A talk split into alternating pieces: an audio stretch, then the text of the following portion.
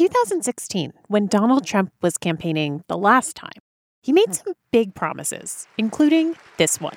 I am proposing an across the board income tax reduction, especially for middle income Americans. This will lead to millions of new and really good paying jobs. That tax cut happened, but the jobs didn't.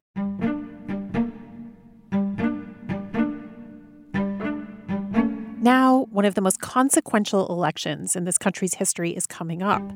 And Donald Trump is promoting the tax cut as a big accomplishment.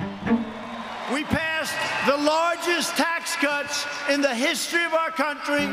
And it's true. Some workers did get one time bonuses. If it's a dollar I was never supposed to have, I'm grateful, I'm blessed, it's all good, right? But where's the rest of this going? I knew what they were going to do with this cash which is send it away, away to the stock market for buybacks. The tax cuts didn't really help the middle class that much. Instead, they made rich Americans even richer and racked up debt for the entire country. It's more than a trillion and a half dollars of additional debt added to the credit card of the United States.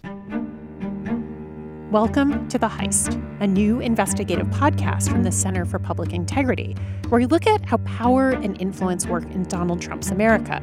We wanted to find out how trillions of dollars of government money ended up in the pockets of corporations and rich Americans.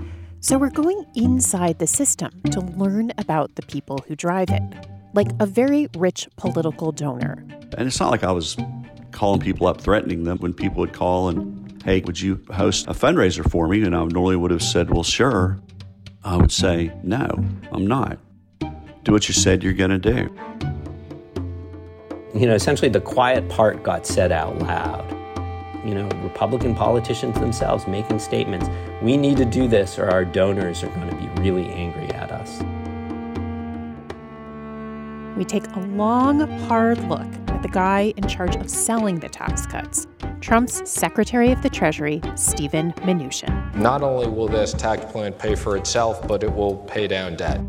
This probably isn't going to make your program, but uh, a quote from somebody who knew him in college he said that Mnuchin puts the douche in fiduciary.